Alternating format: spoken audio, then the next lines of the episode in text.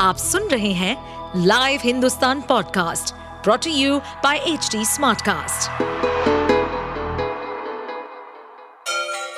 Ganga किनारे बसे राज्य उत्तर प्रदेश की खबरें पॉडकास्ट में आपका स्वागत है इस पॉडकास्ट में हम सुनेंगे छोटे शहर इटावा से लेकर राजधानी लखनऊ, चमड़े के शहर कानपुर और राम की नगरी अयोध्या जैसे सभी शहरों से जुड़ी राजनीति, विकास, मनोरंजन दल बदल फरेब और अपराध जगत की सभी खबरें लोकसभा में बहुजन समाज पार्टी के सांसद कुंवर दानिश अली के खिलाफ बीजेपी के एमपी रमेश बिधूड़ी की आपत्तिजनक टिप्पणी को लेकर राजनीतिक हंगामा खड़ा हो गया है। विपक्षी दलों की ओर से उठाई गई आपत्तियों के बाद लोकसभा अध्यक्ष ओम बिरला ने विधायक को भविष्य में इस तरह का व्यवहार दोबारा दोहराए जाने पर कड़ी कार्रवाई की चेतावनी दी।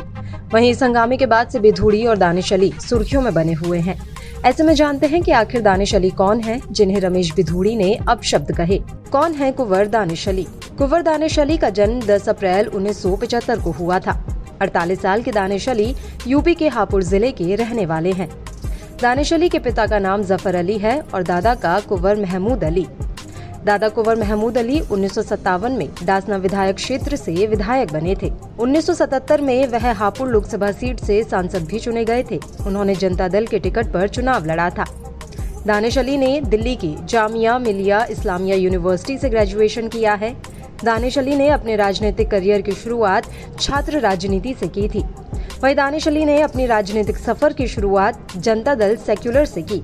2019 के लोकसभा चुनाव से पहले उन्होंने बहुजन समाज पार्टी ज्वाइन कर ली थी। बसपा ने अमरोहा से दानिश अली को उम्मीदवार बनाया था, जहाँ से उनकी जीत हुई। दानिश अली की गिनती पूर्व प्रधानमंत्री एच टी देवेगौड़ा के करीबियों में होती है। दानिश अली पहले भी कई बार विवादों में रही हैं। उन्होंने प्रधानमंत्री नरेंद्र मोदी पर विवादित टिप्पणी की थी तो उत्तर प्रदेश के मुख्यमंत्री योगी आदित्यनाथ के खिलाफ भी जहरीले बयान दे चुके हैं। हालाँकि इस साल वो दो बार विवादों में आए। इस साल फरवरी माह में उन्होंने टीपू सुल्तान की कब्र का दौरा किया। उन्होंने कर्नाटक बीजेपी के अध्यक्ष को ललकारते हुए खुद को टीपू सुल्तान का प्राउड फॉलोवर बताया था। वहीं बीते अगस्त महीने में ही कुंवर दानिश अली ने अमरोहा में भारत माता की जय के नारे पर आपत्ति जताई थी। यही नहीं, उन्होंने एक कार्यक्रम में भारत माता की जय का नारा लगाने पर आपत्ति करते हुए जमकर हंगामा काटा था।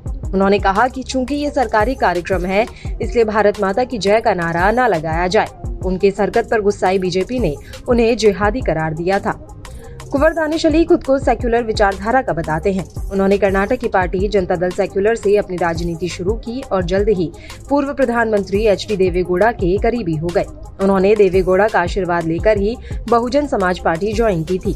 उन्हें बसपा ने अपने संसदीय दल का नेता भी बनाया था, लेकिन दो साल के भीतर ही उन्हें पद से हटा दिया गया। इस समय वो गृह मंत्रालय की एक समिति के सदस्य भी हैं।